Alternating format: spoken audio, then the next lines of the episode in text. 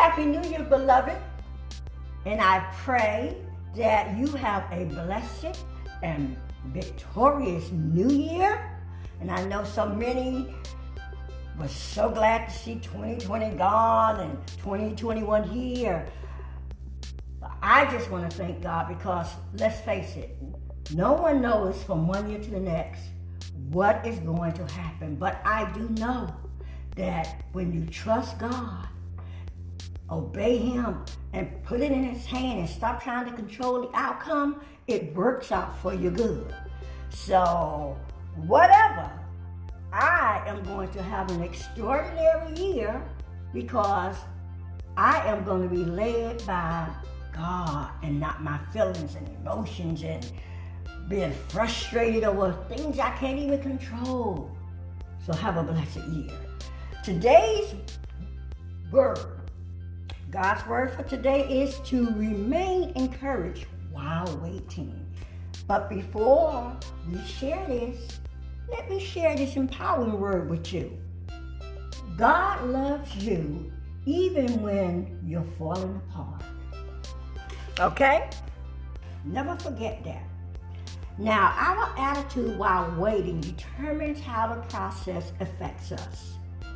Since we do not enjoy the dreaded waiting period, I have compiled this list of nine ways to stay encouraged while waiting on God. Uh, that sometimes that's not as easy for us. It's not always that easy trying to wait on God's because we know his his schedule is just so not like ours. You know, we, everybody wants things fast, quick, and in a hurry. You know, like pop it in the microwave and it's hot in 15, 20 seconds. Ah, life is not like that. so let's go through these lists here. Number one, believe God cares and hears your cries. Your tears are not in vain. Whatever matters to you matters to God. He cares for you. Number two, trust His word. God is faithful when we are faithless. He wants to prove himself to us. Number three, keep an enthusiastic attitude and focus on the extraordinary outcome instead of going by how you feel. Your season of waiting has an expiration date. Never forget that. Number four, trusting God's timing. You have a history with God and you already know he will do it again. Hallelujah. Number five, expect God to come through. God will never fail you. You can always count on him. Number six, take courage and do not become anxious and fearful. Nothing is impossible with God. Number seven, turn your worries into anthems uh, of praise and thanksgiving. Don't carry a burden that's not yours to bear. Number eight, don't give up and continue to pray.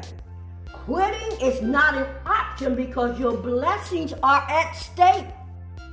Number nine, remember God is working behind the scenes and is up to something extraordinary. Continue to believe, to believe and expect to see the goodness of God to manifest. God will work it all out for your good. And I want to share with you Psalms 27, verses 13 and 14. I had fainted unless I had believed to see the goodness of the Lord in the land of the living. Wait on the Lord. Be of good courage, and he shall strengthen thine heart. Wait, I say, on the Lord. While you wait, God is working it out. He's behind the scenes. And I'm telling you, nothing compares to what He has in store for you. So don't move too quick. Don't forfeit your blessing because you got in God's way and did something you shouldn't have done, which is going to cause a delay. Let's say the blessing from Numbers chapter 6, verses 24. and 26. The Lord bless thee and keep thee. The Lord make his face shine upon thee and be gracious unto thee. The Lord lift up his countenance upon thee and give thee peace.